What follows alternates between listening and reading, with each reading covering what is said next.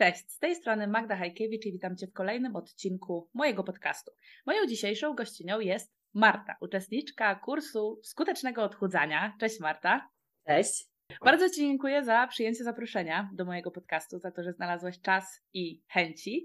E, I co? Zacznę od tego standardowego pytania, a mianowicie jak to się stało, że temat diet i odchudzania w ogóle w Twoim życiu się pojawił? To ja dziękuję za zaproszenie, bo tak sama szczerze powiem, że jak dołączyłam do czwartej edycji, jak słuchałam właśnie tych podcastów, to mówię, ale by było fajnie kiedyś samemu być w takim podcaście. I jesteś. bo to już znaczy, tak, tak, i jestem, bo to znaczy, że już coś, coś na tej drodze osiągnęłam. Moja ja tutaj historia... może tylko dodam, y, y, jeszcze tak? wybacz, że e, wiele osób, na przykład dziewczyny, które były wcześniej w podcaście i gdzieś tam ktoś wyszukał po imieniu i nazwisku, jakoś po zdjęciu znalazł, to dostawały pytanie, czy, a, czy nie, jest, nie są opłacone i czy są prawdziwe. Więc słuchaj, teraz jak słuchałaś, być może się zastanawiałaś, jak sama jesteś w podcaście, to wiesz, że to nie jest nikt A wiesz co, nigdy mi nie przyszło do głowy, bo z każdego podcastu w sumie faktycznie dużo rzeczy mówię, o kurczę, to było tak samo jak ja, więc w sumie mhm chyba nikt by też tak nie wymyślał do końca, więc nie, ja na pewno opłacona nie jestem. No. E, to wracając do mojej historii, oh, ja to mam historię całego życia diet i sama sobie zrobiłam krzywdę moim zdaniem, bo właśnie się słuchałam, no nie social media, bo jak ja byłam nastolatką, to nie było social media, ale gazety typu jakieś kosmopolitany, brawo, jakieś inne głupoty, plus wiadomo otoczenie. No ja miałam rozmiar zawsze 36-38 i ja byłam przekonana, że ja muszę schudnąć bo nie miałam stuprocentowego płaskiego brzucha i zawsze mi się wydawało, że ten brzuch to mi tak odstaje, że to w ogóle tragedia, że wszyscy tylko ten brzuch widzą, więc standardowo zasłaniałam rękoma brzuch na przykład. No i zaczęłam chyba od w ogóle kopenhaskiej diety w gimnazjum. Ale jakoś nigdy w sumie, jak byłam na dietach, to nie miałam z tym jakiegoś większego problemu, że byłam na tych dietach. Nigdy nie byłam jakoś tam super głodna. Wiadomo, chodziłam do tej rozpiski, co będzie następne, ale jakoś nie wiem, wydawało mi się w jakiś dziwny sposób naturalne te diety, że cały czas powinno się być na diecie, bo jak to jest ślub kuzynki, to trzeba być na diecie, mm. bo trzeba jak najlepiej zawsze wyglądać. Kultura no, diet, nie? W pełnej tak, okazałości, no. że żeby schudnąć, że trzeba być na jakiejś konkretnej diecie. Ale w ogóle też co za pomysł, nie? że czyjś ślub, a ja muszę schudnąć, żeby, żeby w ogóle, nie wiem, dobrze wyglądać, bo ta osoba, która ma ślub, to na pewno ją to interesuje, jak ja wyglądam akurat, nie? Sama mając ślub, w ogóle jakoś nigdy nie spojrzałam na zdjęcia moich gości, że o matko, tato by mogła schudnąć czy coś, tylko super wspomnienia, więc w ogóle jakie myślenie. No, no i Fajnie, tak że się... o tym mówisz, bo to właśnie jest tak, że my się czasami gdzieś tam zapętlamy na swoim, e, na swoim punkcie, a się okazuje, że tak naprawdę nasze mankamenty to widzimy tylko my i my z tego robimy wielkie halo, a świat tego nie widzi. Dokładnie. Ewentualnie rodzina. No, Wiadomo, jak tam. to z rodziną. A tam, a tam no, z rodziną. Ale ja właśnie sobie chyba strasznie też brałam takie rzeczy do, do głowy i miałam też takie osoby, niektóre w rodzinie, co powiedziały, a tu ci się tam przytyło, albo a tu ci się schudło i to takie komentowanie też mi się kiedyś wydawało normalne jakby, nie? Tego, co jemy, jak jemy, że jak wyglądamy. No i tak cały czas było. Gimnazjum, liceum, potem studia, w ogóle studiowałam technologię żywności, więc wszystko na temat i cały rok chyba wiedział, że ja, ja byłam cały, cały czas na diecie. Jak nie jedna dieta, jak nie skończyłam jednej diety, to zaczynałam następną, nawet jakieś tabletki z Chin kombinowałam, wszystko po prostu chyba, co się dało. No i faktycznie w ogóle najdziwniejsze, że jak skończyłam studia, to teraz dopiero jak przygotowywałam się do podcastu, to sobie zdałam z tego sprawę, że wtedy faktycznie schudłam. Ja ważyłam chyba 57 kilo mhm. i rozmiar miałam takie nawet w dolnych granicach 36, ale tylko dlatego, że ja przestałam w sumie się odchudzać, tylko ja miałam, bo moja mama wyjechała na miesiąc do Stanów i w sumie wtedy pierwsza zostałam tak jakby sama. Ja sobie sama gotowałam, ale gotowałam to, na co miałam ochotę, bo nie robiłam żadnej rozpiski, żadnej diety, tylko gotowałam na co miałam ochotę. Ćwiczyłam kiedy chciałam i sobie w sensie właśnie wszystko ustawiałam pod siebie i dopiero teraz do mnie zaświtało, że faktycznie wtedy tak schudłam, bo w sumie wszystkie diety odstawiłam. Ale wtedy jeszcze to mi nie kliknęło. Mhm. dopiero a, teraz... widziałaś w ogóle wtedy, że schudłaś? W sensie tak, zauważałaś? Tak, to, a, to, zauważyłaś. Taki, okay. to był taki okres, kiedy byłam najchudsza, ale no nie udało mi się tego w ogóle utrzymać, bo mhm. wróciłam potem do diet znowu. Gdzie to już mhm. był zupełny bezsens, no bo wtedy naprawdę byłam szczupła. Yy, ale potem jeszcze po studiach kilka lat byłam w Polsce, ale wyjechałam do Wielkiej Brytanii i w ogóle prowadziłam siłownię przez pewien czas. No i wtedy akurat faktycznie byłam najchudsza i żywiłam się też dosyć dobrze, ale odbiło mi się to, że wyjechałam, czyli całą swoją grupę straciłam, gdzie ja mam dosyć dużą grupę przyjaciół w Polsce i znajomych, z którymi zawsze byłam bardzo blisko. I jakoś w ogóle tego nie zauważam, że jak ja wyjadę, to nie da się tego za, zastąpić. Mhm. Całego życia, jakby przyjaźni, znajomości plus rodziny która czasami cię wkurza, czasami nie, ale jest jednak i ci pomaga, gdzie nagle wyjeżdżasz do obcego kraju i masz kilka osób tylko, na których polegasz i jak coś się dzieje nie tak, no to nie ma do kogo się zwrócić praktycznie, nie? No i wtedy sama zauważyłam, że plus w Wielkiej Brytanii po prostu jedzenie typu fast foody mm -hmm. i mhm. słodycze są tak tanie, że naprawdę czasami jak pomyślisz, no to nie opłaca się gotować, bo można słodyczami sobie cały dzień zapełnić za 5 funtów na przykład, mm -hmm. nie? Więc no, i jak pracowałam właśnie na tej siłowni, to obok miałam taki sklep z takimi bardzo tanimi rzeczami. Jakiś no i Poundland? Tak, tak, Hombargen, blisko mnie. No i wtedy już ten biznes tak też wiedziałam, że on raczej pewnie nie wypali, po który pojechałam do Wielkiej Brytanii jakby zakładać. No i wtedy już też wzięliśmy ślub z moim mężem i już szukałam trochę innej pracy, ale w sumie wtedy jeszcze nie wiedziałam, dlaczego ja zajadam te emocje, ale to już było prawie codziennie. Wieczorami siadałam, jak mąż szedł do pracy, bo on na nocki pracuje. Więc i wtedy wjeżdżało, co tylko popadło, a on się z kolei wściekał, że widział gdzieś jakieś papierki i że myślał, że ja coś jakby przeciwko niemu robię, albo przeciw, że chowam to przed nim, nie? No bo mm. zwyczajnie na świecie było mi po prostu wstyd, że pracuję na siłowni, doradzam ludziom, jak mają jeść, a przychodzę do domu i wjeżdża wszystko od Kinder Bueno po jakieś -hmm. chipsy i wiadomo. Plus i tak zawsze gotowałam, no bo pojęcie na temat zdrowej żywności mam, ale gubiło mnie właśnie to zajadanie, wtedy jeszcze tego nie wiedziałam, ale prawdopodobnie samotności, no i stresu głównie, nie? Bo mhm. ja tak głównie reaguję na stres, że pierwsze co to myślę, okej, okay, dobra, wrócę do domu, to czekolada i lody. Mhm. No i wtedy się zaczęło, ale wtedy wagę jeszcze cały czas utrzymywałam, no bo dosyć dużo ćwiczałam, no miałam swoją siłownię, więc jakby to nie było problemem. Ale jak już skończyliśmy zupełnie definitywnie z siłownią i poszłam pracować jakby bardziej do biurowej pracy, Miałam też długi dojazd, bo się wyprowadziliśmy poza miasto, więc półtorej godziny dziennie spędzałam na dojeździe. Zaszłam w ciążę, potem się młody urodził. Co prawda zostałam w domu, ale w ogóle miałam taki moment, że ja nie mogłam się z łóżka podnieść. I po prostu to, że jak ja już usiadłam, to nie mogłam stać, to ja próbowałam cały dzień na przykład nie siadać w ogóle, nie? Że młodego na rękach nosić, czy na spacer, czy coś, bo wiedziałam, że jak ja usiądę, to już nie dam rady wstać. No i próbowałam szukać gdzieś tutaj pomocy u lekarzy, ale każdy mi mówił, że przestań marudzić, masz dziecko, no to tak jest. No matko. Generalnie. Plus no znajomi też coś, coś ten desen, nie? Że ja nie brzmi... jestem pierwsza, która dziecko urodziłam, weź się ogarnij i...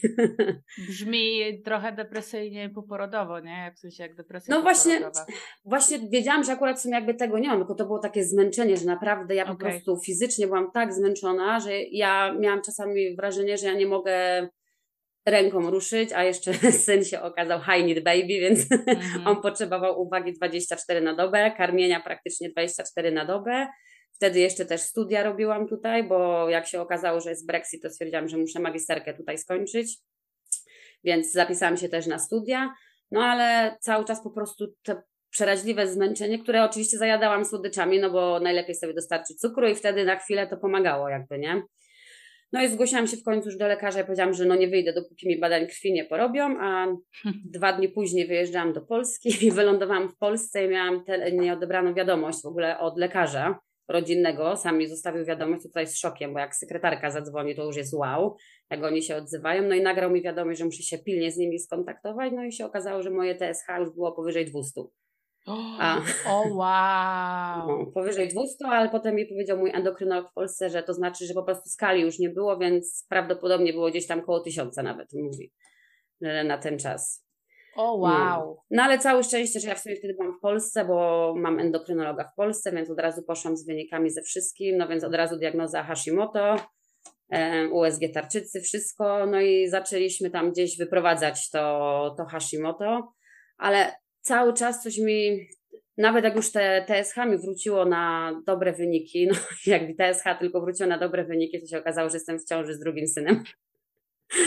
Więc już jakby ta waga prawie mi zaczęła gdzieś tam zjeżdżać, ale już wtedy byłam w ciąży, więc nie zdążyłam jeszcze schudnąć wszystkiego z poprzedniej ciąży, bo mój młodszy syn miał rok, jak się okazało, że jestem w drugiej ciąży. Plus do tego siadły mi zatoki, a w Wielkiej Brytanii zima to jest pora deszczowa, więc wiecznie pada, więc po prostu całą zimę albo w ciąży najpierw mi nie chcieli dać antybiotyków, a potem jak urodziłam syna, to mi przepisywali jak cukierki antybiotyki w drugą stronę. Więc no coś, coś cały czas było nie tak, plus no dużo stresu z każdej strony, no bo my jesteśmy tutaj sami, dwójka małych dzieci, ja pracowałam na pełen etat, no i zaczął się COVID do tego, nie? Mhm. Więc zamknęli nam przedszkole. Ja byłam w trakcie pisania magisterki. Mój mąż pracuje też w produkcji żywności, więc był keyworkerem, więc nawet nie miał godziny mniej do pracy, tylko cały czas musiał chodzić do tej pracy. No jedynym ulgą było to, że moja mama tutaj przez przypadek utknęła, więc była z nami trzy miesiące, więc to mi w jakikolwiek sposób pomagało, ale ja cały czas czułam, że coś jest nie tak, ale już wtedy byłam skierowana na operację na zatoki i czekałam, ale to czekanie było coraz bardziej się wydłużało, bo tutaj przez COVID wszystko zamknęli, szpitale mhm. zamknęli, te listy zaczęły się robić horrendalne, więc mama mi sama doradziła, żebym porozmawiała z lekarzem w Polsce online, który leczył moją babcię wcześniej no i lekarz mi zdiagnozował niecelekalną nadwrażliwość na gluten, co w ogóle nie wiedziałam, że coś takiego istnieje. Istnieje. I on sam stwierdził, że po prostu moje choroby to nie były jakby choroby, tylko objaw innej choroby, a ja miałam od policystycznych jajników właśnie wszystko mi po kolei siadało jakby. No i się okazało, że to wszystko gluten.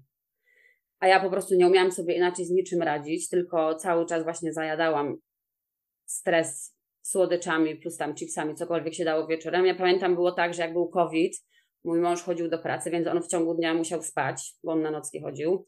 Więc jak młodszy syn poszedł na drzemkę, starszemu synowi wtedy włączałam bajkę, żeby mieć chwilę dla siebie, żeby pogotować, posprzątać, ogarnąć w koło w domu no to jak już tylko skończyłam gotować, to wtedy ja sobie sama włączałam jakiś serial w kuchni i po prostu przez tą godzinę ja byłam w stanie zjeść tyle rzeczy, że jak dzisiaj bym pewnie próbowała nawet tyle zjeść, to pewnie bym nie była w stanie. Wszystko mózg wyłączony. mózg wyłączony i wszystko, co było pod ręką, to po prostu, żeby właśnie przez chwilę nie myśleć, że po prostu co tu się w koło wszystko dzieje. A bo jeszcze właśnie w międzyczasie w ogóle byłam na chorobowym z pracy, bo ja schodziłam z jednego antybiotyku i po dwóch tygodniach mi zaczynali nowy antybiotyk. E, no i w pracy zaczęli mnie dusić, że jak zaraz nie wrócę do pracy z tego chorobowego, to oni mnie najzwyczajniej w świecie zwolnią. Nieważne, tak że przed... E, to wszystko było dosyć bardzo skomplikowane. Ja się zapisałam wtedy do związków zawodowych i teoretycznie, że nie, ale jednak my jesteśmy tutaj mhm. Polakami zawsze i jednak Polacy są, obcokrajowcy są troszkę inaczej traktowani, bo tak u mnie w pracy było, bo koleżanki, które miały dzieci, nie miały przedszkola, od razu z miejsca zostały w domu, a ja nie dość, że miałam dzieci w domu, byłam na chorobowym, no to mówili mi, że jak zaraz nie wrócę do pracy, to, to oni mi dadzą wypowiedzenie albo zredukują moje stanowisko, więc po prostu ten okres dwóch lat był dla mnie tak stresujący. Nie dość, że ja wiedziałam, że tej operacji szybko nie będzie, no bo wszystko przedłużali przez covid -a. Ja przez pół roku nie mogłam się doprosić, żeby w ogóle mieć jakiekolwiek spotkanie z lekarzem, z laryngologiem.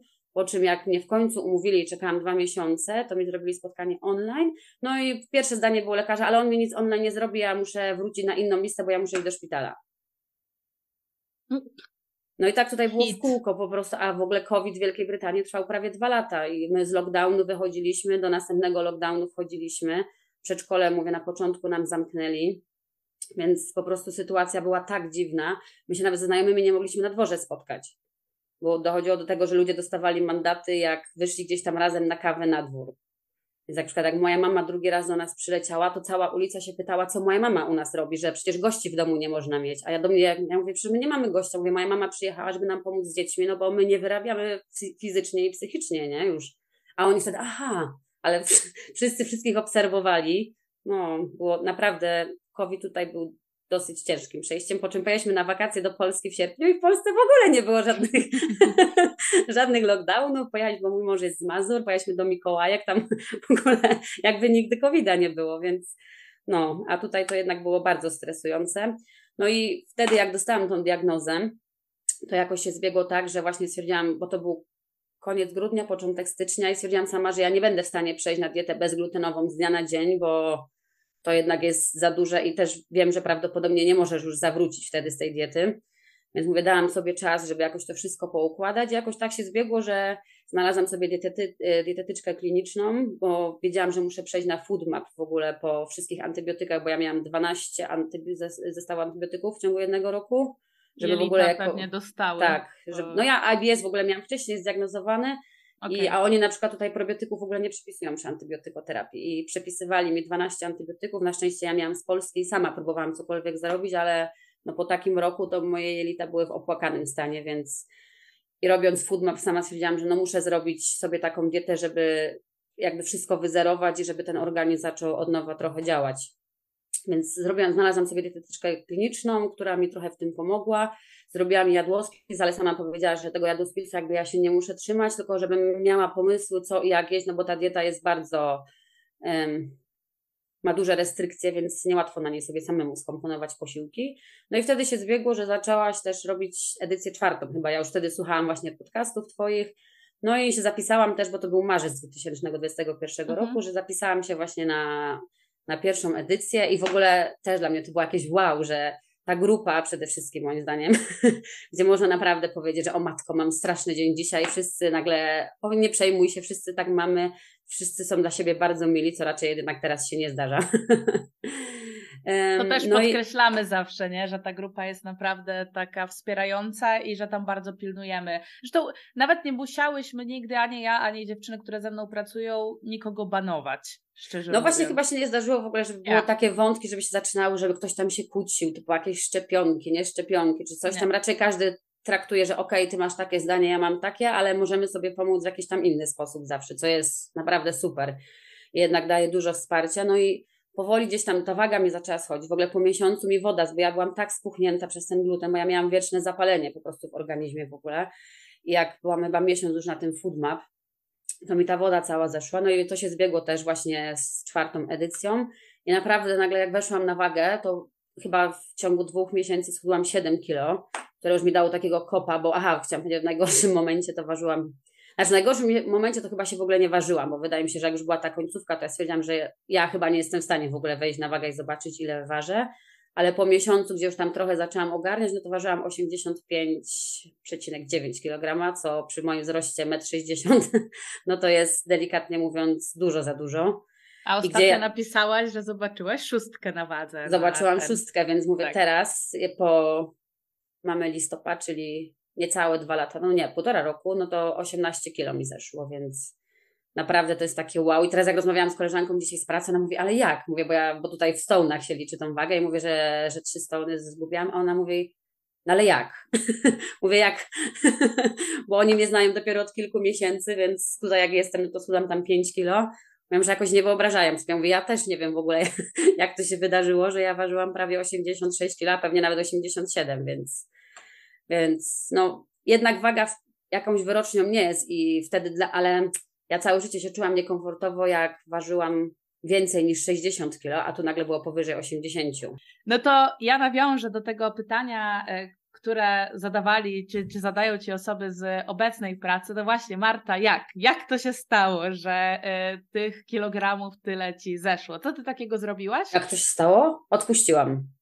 Odpuściłam wszystkie diety i ja jestem po tej technologii żywności też i też miałam docinki z tej strony, że ja wiem, jak to robić, inny mogę doradzić, a sama za siebie się jakby wziąć nie mogę. I faktycznie gdzieś mi to z tyłu zawsze bardzo bolało i też przez to dawało mi to straszne ciśnienie, że ja muszę schudnąć, muszę wszystkim udowodnić.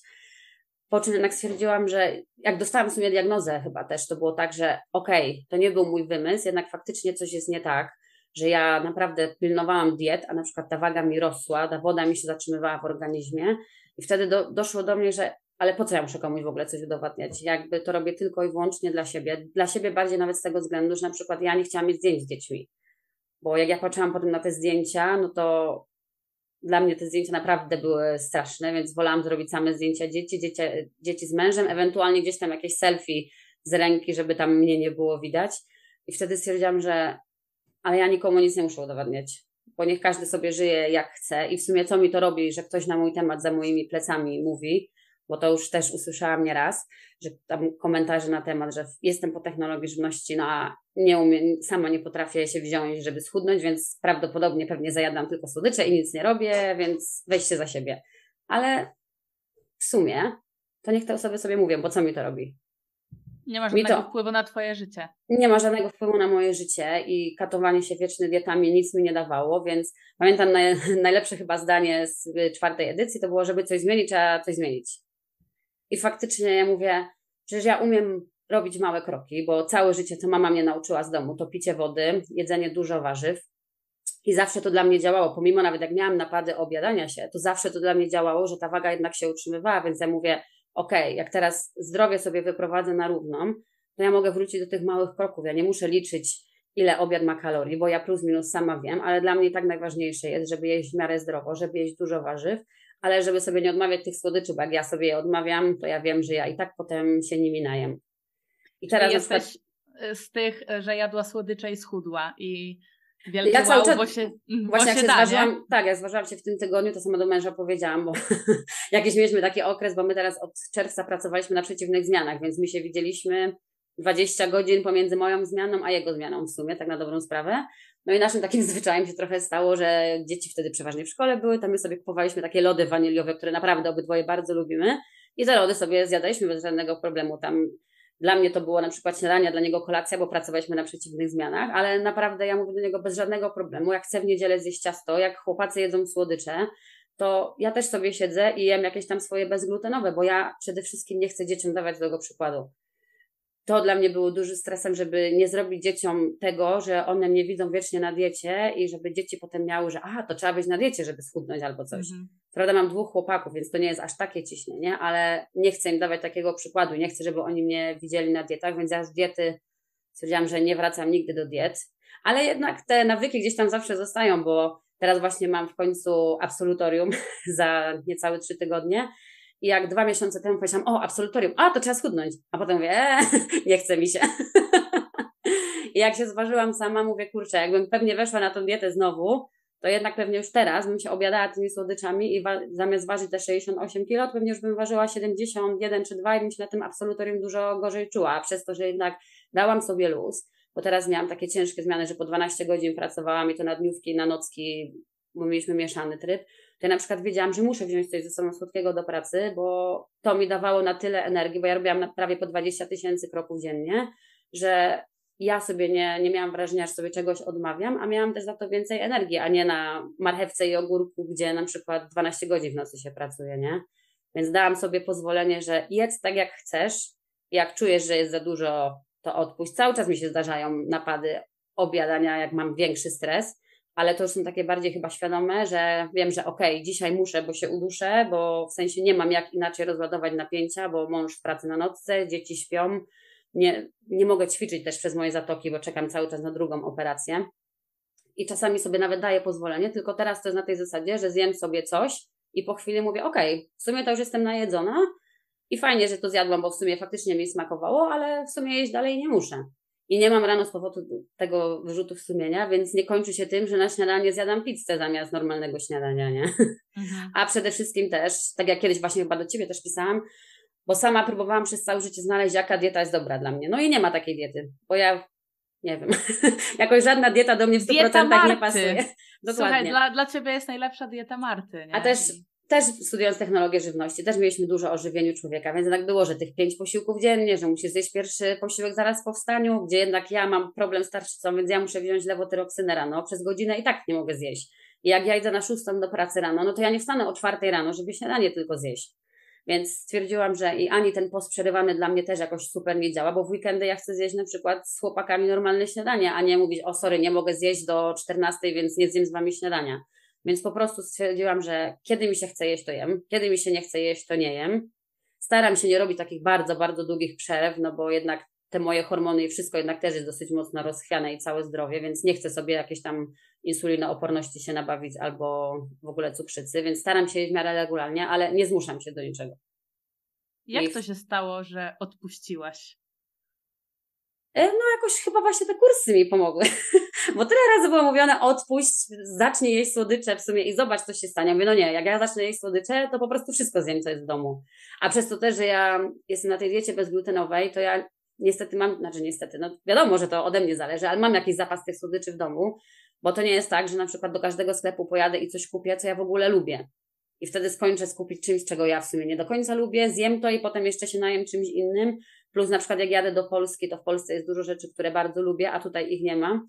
Więc mam trochę zapasów tych słodyczy, ale one są w domu i wiem, że jak są, jak chcę, to zjem, a jak nie chcę, to ich nie zjem. I to jest jakoś bardzo łatwe, a takie trudne. Mhm. To jest właśnie to, że na kursie dużo rzeczy mówimy na zasadzie spróbuj i zobacz, co mm. się mhm. wydarzy, bo gdzieś tam kultura diet, e, mam wrażenie, że nas nauczyła, że jak popełnisz jeden błąd, to już jest źle, już masakra. I musisz ja zawsze miałam trzymać. podejście zero-jedynkowe, albo 100% mhm. diety i jak było 100% diety, to się trzymam, a jak był cheat day, albo cheat meal, albo w ogóle, to no to zamiast zjeść tam sobie jednego tam pizzy czy cokolwiek, to wtedy była pizza, chipsy, czekolada, lody i wszystko, co jeszcze tylko możliwe. A teraz sobie daję naprawdę pozwolenie, jak idziemy do znajomych, to też nie patrzę na to, co jem, nie liczę tego, co jem, tylko sama po sobie wiem i następnego dnia, jak się budzę rano, jestem najedzona, no to po prostu śniadania wtedy nie jem i czekam, aż się zrobię głodna. I jakoś tak samo zaczęło wychodzić. To jest, y, w tym momencie chciałabym to podkreślić, że y, jak swego czasu dodawałam taki post, że całe życie idealnie trzymałam się diety i nigdy nie popełniłam żadnego błędu, nie powiedział nikt nigdy, albo że trzymam się 100% e, na diecie i e, nie powiedziała nigdy osoba, która schudła i utrzymuje tę masę ciała. Jakby chodzi mi o ten sens, że e, wiele osób myśli właśnie, że żeby schudnąć i żeby to utrzymać, to trzeba być na jakichś wielkich restrykcjach, a ty już jesteś kolejną, już nie wiem nawet szczerze mówiąc, ile rozmów tutaj z kursantkami czy podobiecznymi przeprowadziłam, e, która mówi, że mi w zasadzie pomogło to, że odpuściłam, mi w zasadzie pomogło to, że się zaczęłam słuchać swojego ciała, mi pomogło to, że zaczęłam po prostu podchodzić z głową i ja bym strasznie chciała, żeby taki przekaz właśnie trafiał coraz szerzej, coraz głośniej, żeby nie tracić życia przez diety, tak jak ty powiedziałaś, żeby nie było potem tak, że wiesz, nie masz w ogóle zdjęć z synami z pierwszych lat ich życia, a jako efekt uboczny tak naprawdę no, przy okazji to działa i się redukuje masę mm. ciała. Mała autopromocja. Jeśli jesteś już na tym etapie podcastu, to prawdopodobnie treść w nim zawarta jest dla Ciebie interesująca. Jeżeli chcesz głębiej popracować nad swoją relacją z jedzeniem, znaleźć przyczynę swoich trudności w tym obszarze, a także skutecznie i przede wszystkim trwale poprawić swoje samopoczucie oraz sylwetkę, sprawdź moje kursy online na platformie Akademia Wiem Co Jem.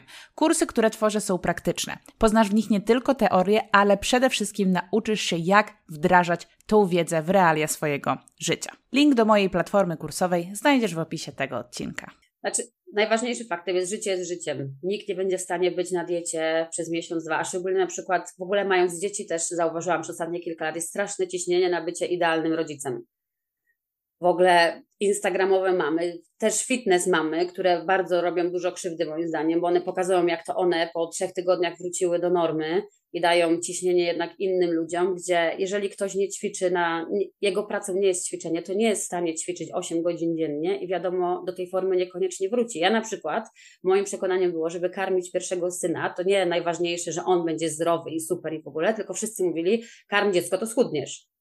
Niesamowite to jest w ogóle, nie? Jak my mamy wypaczone społecznie głowy pod kątem odchudzania, sylwetki, diety i w ogóle. I co w ogóle jeszcze do rodzicielstwa, to jest też zajadanie emocji ma bardzo duży chyba też wpływ jednak z posiadaniem dzieci w ostatnich latach, bo jest duże ciśnienie na to, że jednak, żeby być tym idealnym rodzicem, że nie wolno krzyczeć na dziecko, że trzeba wszystko tłumaczyć, że trzeba dzieci uczyć emocji. Tylko mówię, jak my, dorośli ludzie, mamy uczyć dzieci zarządzać swoimi emocjami, jak my w ogóle nie potrafimy, bo nas nikt nie nauczył, jak sobie radzić z własnymi emocjami, że można odczuwać smutek, że można odczuwać dużo rzeczy i to nie jest koniec świata, więc po prostu jest za duże, mi się wydaje też ciśnienie, żeby być tym ide tą idealną osobą w każdej dziedzinie, plus w tym rodzicielstwie, to napędza dodatkowe ciśnienie bez sensu. Mhm. A jednak najpierw trzeba, podoba mi się zasada tak jak w samolocie, że żeby zaopiekować się dziećmi, to najpierw trzeba się zaopiekować sobą i najpierw siebie nauczyć, jak sobie radzić z tymi emocjami, żeby potem uczyć dzieci, bo ja na przykład sama nie powiem, ile mam teraz taką fajną grupę mam, że jednak wszystkie się przyznają, że my na te dzieci krzyczymy, no kurczę, no nie oszukujmy się, no każdy z nas ma jakieś ograniczone zasoby, jak już mamy zupełnie dość, a dziecko 20 raz kopie albo mówi, że chce to, tamto, siamto i nie potrafimy tego wytłumaczyć, ale teraz już mam taki etap, że potrafię po pięć minutach podejść do syna i mu powiedzieć, przepraszam, nie powinnam była na ciebie krzyczeć, bo ale sama sobie też czasami po prostu już nie radzę, tak jak ty sobie nie radzisz. I to jakoś wszystko zaczęło się trochę łatwiejsze robić i jak my się uspokajamy, to te dzieci też się uspokajają. A to są wszystkie takie zaklęte koła, gdzie po prostu my sobie nie umiemy radzić z emocjami. I ja się przyznaję do tego, że stres i emocje zajadam po prostu mhm. słodyczami głównie. No właśnie o to też chciałam zapytać, bo gdzieś tam ten wątek e, zajadania jest, no bo e, nie oszukujmy się, tak naprawdę, tak jak powiedziałaś, no nikt nas nie uczył zarządzać emocjami. Raczej emocje były na zasadzie nie płacz, nie krzycz, mm-hmm. nie wymyślaj i tak dalej. I że człowiek po prostu radził sobie z emocjami tak, jak potrafił, a że jedzenie jest łatwo dostępne, tanie, skuteczne, niestety, mm. krótkoterminowo w tym radzeniu sobie z napięciem, to bardzo wiele osób e, idzie tą drogą e, właśnie zajadania stresu, bo to po prostu działa. I wiele osób, bardzo wiele osób ma wobec tego do siebie ogromny żal, że jak to nie mogą sobie poradzić z głupim słodyczem i tak dalej. No to nie jest takie proste, nie? No bo tutaj trzeba tak naprawdę wiele lat radzenia sobie w ten sposób odkręcić. Jestem tak. ciekawa, jak u Ciebie ten proces przebiegł? Bo mówiłaś o tym, że kiedyś te napady kompulsywnego obiadania się one były częstsze. Mówiłaś o tym, e, że gdzieś tam przez godzinę, jak oglądałaś serial, to potrafiłaś zjeść tyle, ile teraz byś nie potrafiła. Czy Ty pamiętasz jakoś tak, nie wiem, kiedy to się zaczęło zmieniać? Co Ci pomogło? Co na to wpłynęło, że te napady się zaczęły zmieniać? Na pewno pomogła mi grupa i właśnie to, że dużo osób mówiło, że też tak ma, że to nie tylko ja i że nie muszę się tego jakoś tam wstydzić, a na pewno też pomogła mi rozmowa z moim mężem, bo w którymś momencie często się o to kłóciliśmy, bo on na przykład gdzieś tam znalazł jakiś papierek i on do mnie miał pretensje, że ja to przed nim chowam, bo on tego nie rozumiał w żaden sposób. Ale któregoś dnia po prostu mieliśmy rozmowę na ten temat i ja mówię, że ja rozumiem, że ty nie rozumiesz, dlaczego ja to robię, ale ja na ten dzień nie mam jakby inaczej sobie poradzić z wszystkim, co się dzieje, z samotnością też, bo w Polsce mam bardzo dużą grupę znajomych, jakby grupę wsparcia, a tutaj tego nie mam. Też się na kilku osobach tutaj przejechałam. I ja mówię, albo dasz mi na to pozwolenie w sensie nie będziesz, nie pozwolenia, ale nie będziesz tego komentował, bo twoje komentarze powodują to, że ja zajadam jeszcze więcej, bo mnie to stresuje, że ty to zauważasz jakby. I po tej rozmowie w ogóle zeszło ciśnienie i ze mnie, i z niego. I na przykład jak ja mu mówię teraz, że okej, okay, miałam trudny dzień i muszę sobie coś zjeść, to on często siada ze mną i okej, okay, no to możemy sobie coś razem zjeść, że nie, nie muszę się chować. Sama przed sobą też się przyznam, okej, okay, to nie jest jakiś wielki powód do wstydu, no bo jakoś sobie z tymi emocjami trzeba radzić jednak mając dwójkę małych dzieci, peł, obydwoje pracujemy na pełny etat, nie mamy za dużo tutaj rodziny w koło, żeby mieć jakieś wsparcie, to po prostu trzeba sobie jakoś w życiu radzić z tymi emocjami. I wtedy jak to stwierdziłam, to mówię, okej, okay. no to w sumie to nie jest takie trudne. I nawet jak mam ten, mówię tak jak właśnie jak mam jakieś tam wiecz- ochotę na to, żeby sobie coś tam wieczorem zjeść słodycze, bo to jeszcze jednak jakiś nawyk jest, nawet że może nie jakiś tam super stres, ale jakiś jest tam nawyk, żeby sobie wieczorem obejrzeć jakiś serial, coś zjeść, to ja się za to nie biczuję w sensie. Więc nie ma tego następnego dnia, że ja następnego dnia, bo ja miałam takie chyba tygodnie całe, gdzie ok, już się wczoraj nadam i jeszcze było tak, że ok, to dzisiaj już ostatni dzień, a od jutra to już w ogóle nie będę jeść żadnych słodyczy. Mhm. I jak wtedy to I to napędzało. Że, tak, strasznie to napędzało. A jak ja stwierdziłam, że ok, mogę sobie wziąć słodkie do pracy ze sobą i zjeść sobie na przerwie, a jak nie będę miała ochoty, to nie zjem tego. I naprawdę było nieraz tak, że ja cały tydzień w torbie nosiłam na przykład batonika, ja z tym batonikiem wracałam do domu. Próbowałam też innych rzeczy, bo pamiętam, jak mówiłaś na przykład o właśnie okrojeniu batonika i żeby tak. sobie go zamiast posiłku zrobić. Więc zaczęłam włączać te słodycze, które były jednak jakimś tym moim sekretem, żeby nikt nie wiedział, że, że ja jem wieczorem te słodycze. Zaczęłam włączać i mówić o tym. I tak samo z moimi dziećmi, bo ja też chcę, żeby oni mieli normalny stosunek do słodyczy, a nie się tymi słodyczami napychać. I jak na ten temat rozmawiamy i wszyscy jakby jemy, oni wiedzą, że mają porcję albo dwie porcje słodyczy dziennie, to jakby ciśnienie z tego zeszło. I nie ma tego, że ja muszę się chować przed kimś, bo wszyscy wiedzą, bo mój, mój, mój mąż na ten temat wie, moja mama na ten temat wie i nawet w pracy właśnie też nie mam problemu, jak ktoś mówi, ja mówię, że ja wiem, że ja zajadam emocje, jak się mocno zestresuję, to ja je dzisiaj zajem, ale jutro będzie ok. Więc te napady są coraz rzadsze, ale no to też nie jest tak, że one się skończą od razu jednego dnia, jak za dotknięcie magicznej różdżki, bo wiem, że na to dużo czasu na pewno potrzeba. Proces, proces trwa, zwłaszcza, mm. że też e, trzeba pamiętać o tym, ile się budowało jakiś nawyk, nieświadomie. E, ja to też bardzo Ja myślę, że większość życia budowałam ten mm. nawyk, bo nawet pamiętam jeszcze w gimnazjum takie rzeczy, jak wracałam ze szkoły, czy gdzieś to z, koleżankami szliśmy do sklepu sobie jakieś tam słodycze pokupować i wracałam do domu jak zanim mama wróci, to trzeba wszystko zjeść, nie? Mhm. Tak i właśnie o tym też mówię na kursie, żeby dać sobie takie odpuszczenie, że choćbyśmy bardzo chcieli i jakby mamy świadomość, że nie wiem, chcemy może trochę jeść mniej, to trzeba też dać trochę sobie czas, no bo jak się to, nie wiem, kształtuje 15-20 lat, no to nie mm. skończy się potem tego, nie wiem, 6 miesięcy, tak? Właśnie fajne jest to, bo też nawiążę do Twojego posta na grupie, E, który wrzuciłaś jakiś czas temu z tymi drabinami e, takimi, że o tych małych krokach, że to jest super, że ty potrafisz siebie doceniać za to, że ty widzisz zmiany, widzisz, że te napady są krótsze, że jest ich mniej, że są bardziej. Ja nie, nie wiem, czy to są napady też w sumie, tak jak ty powiedziałaś, czy to jest po prostu takie zjedzenie trochę więcej, ale ze Nie, to w którymś, w, którymś, w którymś momencie to były takie konkretne kom, znaczy, ja mówię obiady. o teraz, nie? teraz, teraz. teraz, teraz to już raczej nie, bo teraz już no, no. bardziej jestem świadoma tego i nie muszę. Jak, jak sobie powiem, ok, jutro będziesz z siebie dumna, że nie zjadłaś, to większość wieczorów jednak się kończy na tym, że sobie zrobię herbatę zieloną, bo jest już zima praktycznie. Więc przede wszystkim po prostu odpuszczenie tego. Mhm. Odpuszczenie i faktycznie te małe kroczki, że dzisiaj powiedzieć, że ok, nawet jak ja chcę zjeść, to normalnie mi zjadam całą czekoladę, to zjem pół dzisiaj, to już jest coś do przodu, bo innego dnia bym zjadła całą czekoladę i potem już będąc na siebie zła, że zjadam całą czekoladę, to jeszcze zagryzła chipsami, batonem i jeszcze czymś tam innym, nie? Więc... Mhm A dwa, ja jednak... Tak, tak. Chciałam tylko podsumować, czyli, e, no bo będą osoby, które się będą zastanawiać, tak? No to, to w takim razie, co, co ty zrobiłaś do, w kierunku tego, żeby e, tych słodyczy jeść mniej, żeby bardziej nad nimi panować? Czyli paradoksalnie, Zaczęłam jeść sobie, tak, e, zaczęłaś Zaczęłam jeść, ale nie pokryjomu, tylko właśnie przy wszystkich. Mhm. W sensie ja zawsze jadłam przy wszystkich, tylko dodatkową zawsze miałam porcję, której na przykład nikt nie wiedział albo coś, a teraz jest, nie ma problemu, siadamy do stołu, ja chcę zjeść deser, to zjem deser. I to jest naprawdę jakieś takie uwalniające, że nie trzeba się z tym mhm. chować. Czy to też zadziałało tak, że jak sobie dałaś e, przyzwolenie, to zniknęła jakaś ilość napięcia, która też jakby tak, napięcie tak, powodowało bardzo. jedzenie?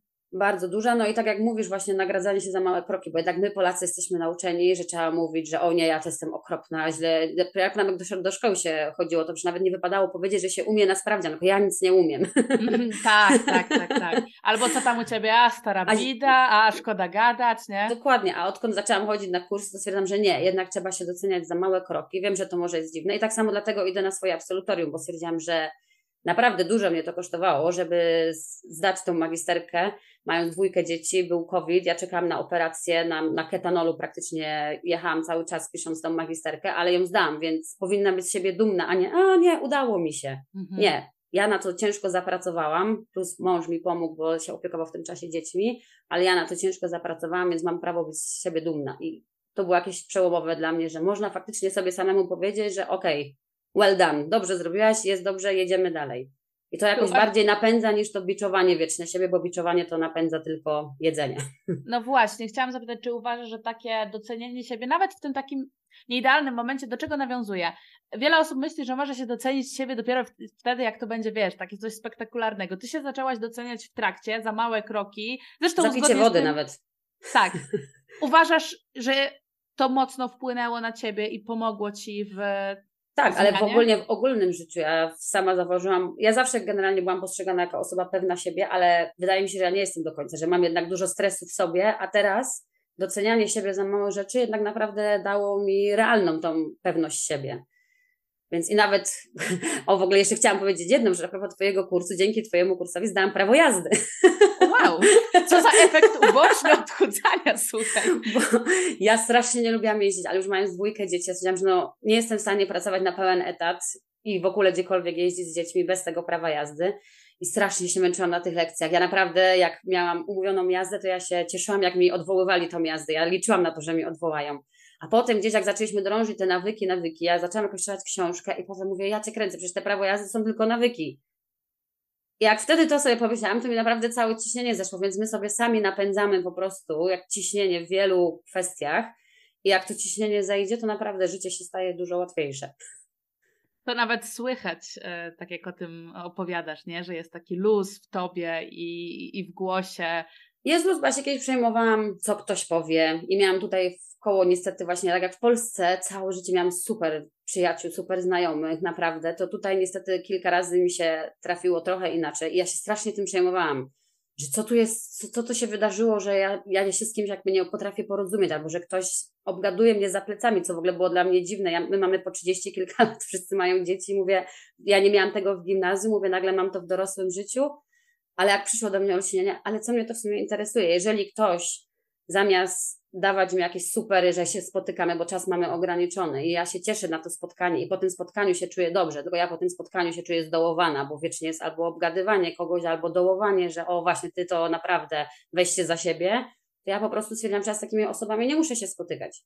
I naprawdę to mi dało też takie, że nie muszę patrzeć na nikogo, nie muszę nikogo słuchać, tylko najważniejsze jest to, co ja o sobie myślę, plus ewentualnie moja najbliższa rodzina, którzy mnie naprawdę znają i wtedy mi też zeszło ciśnienie. Ja no po prostu na każdym kroku w życiu sobie sama jakieś ciśnienie budowałam.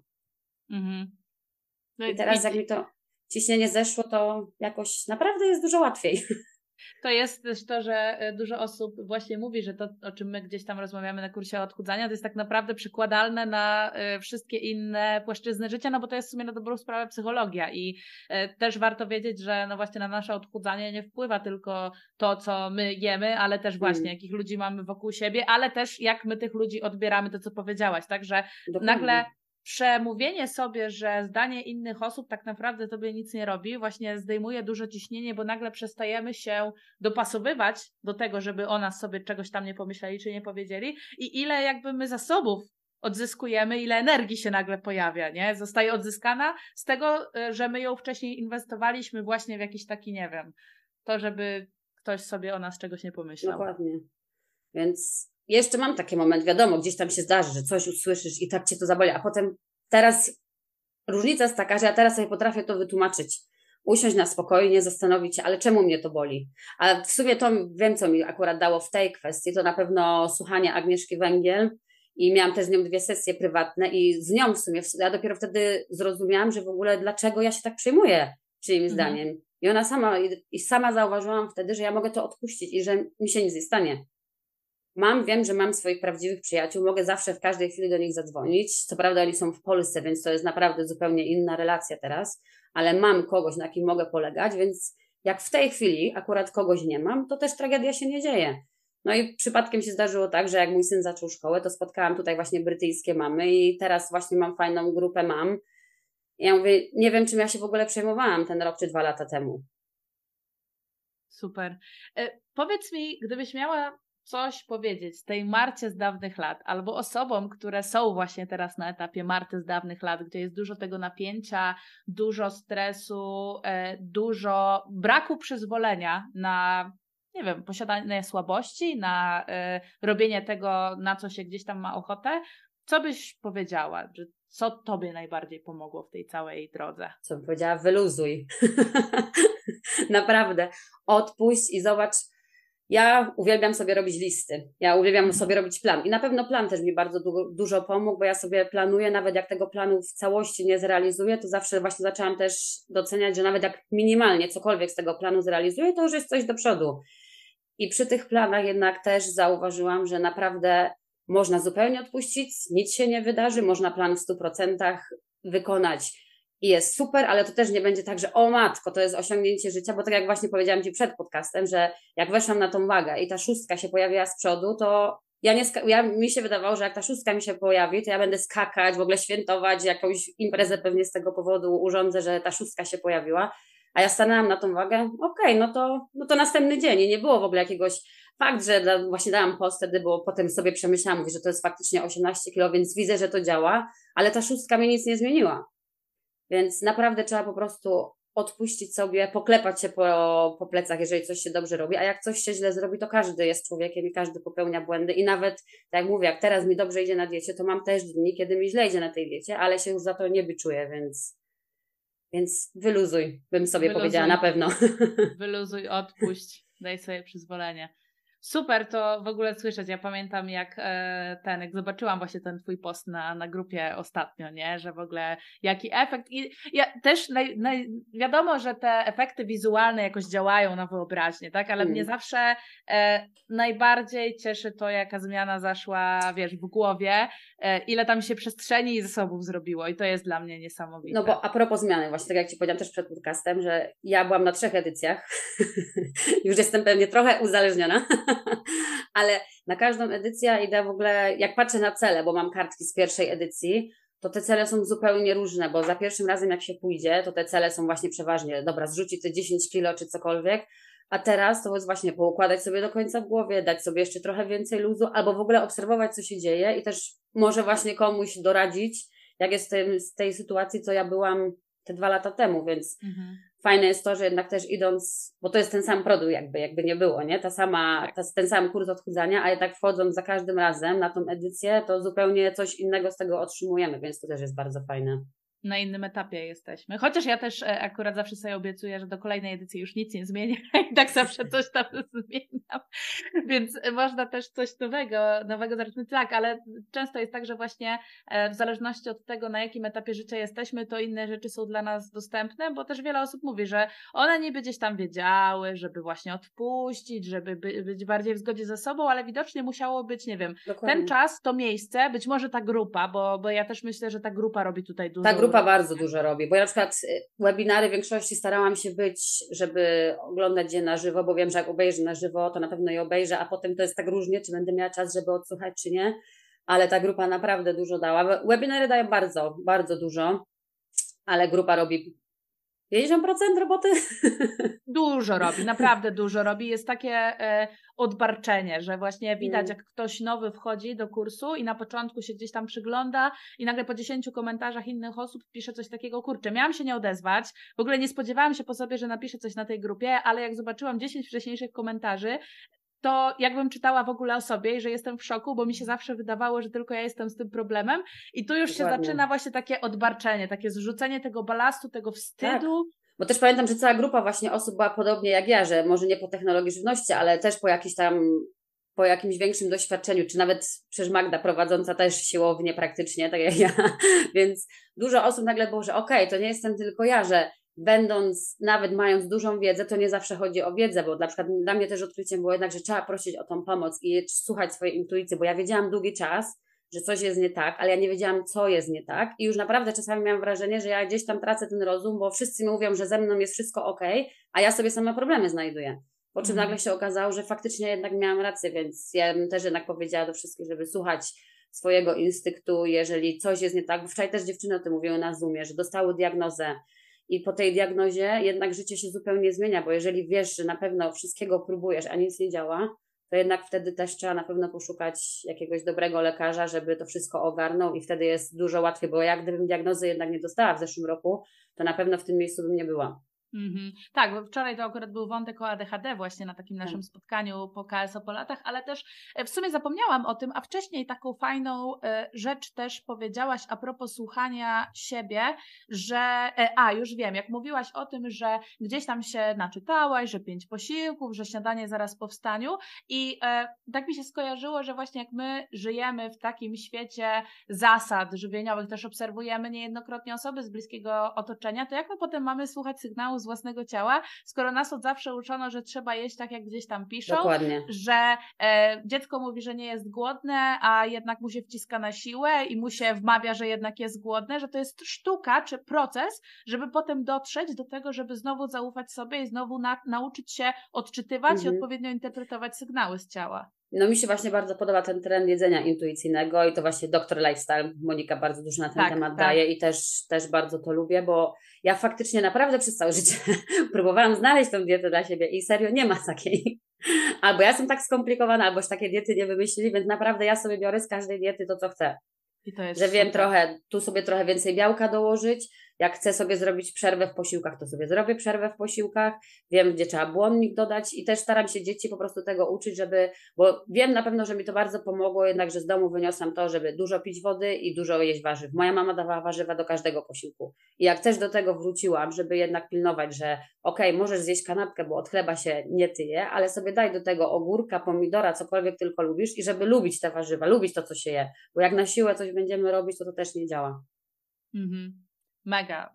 W ogóle powiem Ci, że tak słuchając tej Twojej historii, jestem tak szczęśliwa po prostu słysząc to i tą zmianę i w ogóle tyle, myślę, rzeczy dzisiaj w tym podcaście powiedziałaś, które można by było, wiesz, normalnie wypisać i sobie przykleić jako taką naklejkę przypominającą o tym, żeby, wiesz, żeby odpuścić, żeby posłuchać siebie, e, żeby e, sobie uświadomić, że tak naprawdę to, co inni o nas myślą i mówią, nijak nas nie dotyczy. I fajnie się to wszystko składa na właśnie taki obraz e, obraz takiej żywieniowej wolności albo już takiego kroku przed żywieniową wolnością, bo też myślę, że to mm. warto podkreślić, że to jest zawsze proces. Zresztą sama o tym tak. mówiłaś, nie? że nie wszystkie rzeczy się da zrobić na raz i to, co jest najważniejsze, absolutnie nie trzeba robić wszystkiego na no raz. No właśnie, ja chciałam powiedzieć, że nawet chyba lepiej nie robić wszystkiego na raz, Zdecydowanie bo lepiej większość z nas robi tak, że albo wszystko tak. na raz właśnie pije wodę, je warzywa, trzyma się diety, ćwiczy, a potem jak wszystko rzucają, no to właśnie wszystko mhm. a jednak lepiej ten krok po kroku i jak jeden nawyk już sobie zbudujemy, to potem bardzo łatwo następny, albo wracać w ogóle do starych, bo dla mnie właśnie też było fajne to, że ja już miałam jakieś nawyki kilka lat wcześniej,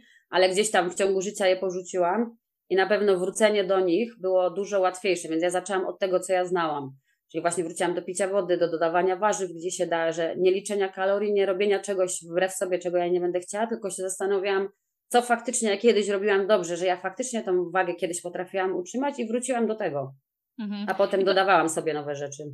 Fajnie, że też to podkreślasz, bo też y, jeżeli nas słuchają osoby, które z różnych powodów nigdy nie miały takich nawyków i muszą sobie je zbudować niejako na nowo, też muszą pamiętać, że żeby być wyrozumiałe wobec siebie, bo rzeczywiście łatwiej jest wrócić do czegoś, co się miało, trudniej jest zbudować coś od zera. Mhm. Ja nie mówię tego absolutnie po to, żeby kogoś zniechęcić, ale mówię o tym po to, żeby urealnić swoje oczekiwania, no bo jak widać tutaj i słychać po tym, co Marta powiedziała, to obniżenie takiego napięcia, to obniżenie takich wielkich oczekiwań w stosunku do siebie nie sprawia, że my się poddajemy i przestajemy iść w tym Raczej w drugą stronę to działa. Zdecydowanie tak, zdecydowanie tak, więc to, to jest myślę klucz, który warto gdzieś tam podkreślić. Zresztą chyba są też jakieś badania zrobione dosyć nawet sporo, że jednak nagradzanie siebie, czy tam nawet bycie dumnym z siebie lepiej na nas działa, niż tak, jednak to karcenie tak. siebie albo ograniczenia. Więc faktycznie, jak już ktoś to udowodnił, to może się tego trzymajmy. I... Co nie? I, i zaufajmy tego, co temu, co działa, nawet jeżeli to niesie ze sobą e, efekty w dłuższej perspektywie, bo takie ludzkie jest to, że my chcemy wszystko szybko, ale w tym jednym aspekcie się po prostu nie da szybko. Jakby w zeszłym roku ktoś powiedział, że ja w tym roku, w listopadzie schudnę te 18 kg, pewnie bym powiedziała, ale bez nadziei. Mówię, kurczę, to ja mam czekać dwa lata, żeby w ogóle schudnąć a fakt jest taki, że gdzieś to też usłyszałam coś, że czas i tak upłynie. I mhm. faktycznie ten czas upłynął. Ja jestem w listopadzie, półtorej roku później. I gdybym ja nie zaczęła tego w tym marcu, no to ja bym była w tym samym miejscu, więc czas upłynął i coś się zmieniło, a mogłam po prostu jakby nic nie zrobić i cały czas ważyła te 86 kilo, byłabym niezadowolona z życia i wszystkich w koło pewnie bym obwiniała, że każdy jest winny, tylko nie ja, więc trochę, wydaje mi się, że też trochę odpowiedzialności tak trzeba wziąć za własne czyny, że powiedzieć, ok, dobra, tyle czasu robiłam źle, wiem, co robiłam, też spojrzeć na to, co się robiło źle. I wtedy sobie powoli zacząć, ale też takim właśnie, tak jak mówisz, z tym luzem, dać sobie trochę czasu i powiedzieć, ok, tyle czasu robiłaś źle, no to dużo czasu też Ci zajmie nauczenie się czegoś dobrze, ale jednak też spojrzeć prawdzie w oczy i mówić, ok, to ja zrobiłam źle, bo ja tak samo, jakbym nie jadła tych słodyczy, mając te wszystkie choroby, no to też bym nie ważyła 86 kilo, bo taka jest też prawda, więc... Mm. No są rzeczy właśnie, które od nas zależą i które od nas nie zależą i Dokładnie. też jednym z elementów procesu zmiany jest to, żeby wziąć odpowiedzialność za to, które nam e, od nas zależą, ale bez biczowania się, jeżeli Dokładnie. robimy to źle, nie? To jest to, ta, ta równowaga, żeby była zachowana pomiędzy tym. Super. Dokładnie. Marta, bardzo Ci dziękuję za tą dzisiejszą rozmowę, za ogrom e, rad i takiego nastawienia, myślę, przede wszystkim mindsetu, którym się tutaj podzieliłaś i myślę, że będzie to bardzo inspirujące, zwłaszcza dla osób, które są na tym etapie, którym Ty byłaś e, te dwa lata temu, tak, kiedy, kiedy zaczynałaś. E, cieszę się, bardzo Ci dziękuję i bardzo Ci gratuluję też zmian, zarówno tych wyglądowych, jak i no przede wszystkim dla mnie, ja to się po prostu zawsze jaram tymi zmianami w głowie. Super było Cię usłyszeć. No i mam nadzieję, że się widzimy na kolejnych edycjach. O, na, na pewno. tej siódmej, która, która, która nadchodzi już e, niedługo, już niebawem, bo 22 chyba listopada, jesteśmy w 2022 roku, bo ktoś tego może słuchać za 5 lat na przykład. E, tak, zaczyna się siódma, siódma edycja, Marta na niej będzie, dostała dzisiaj ode mnie już zaproszenie, więc e, co? Tak, na pewno będzie. Zapraszamy, może akurat dla kogoś to będzie właśnie ten początek i też półtora roku później wyląduje w podcaście tak jak Marta. Dzięki wielkie e, i do usłyszenia. Dzięki.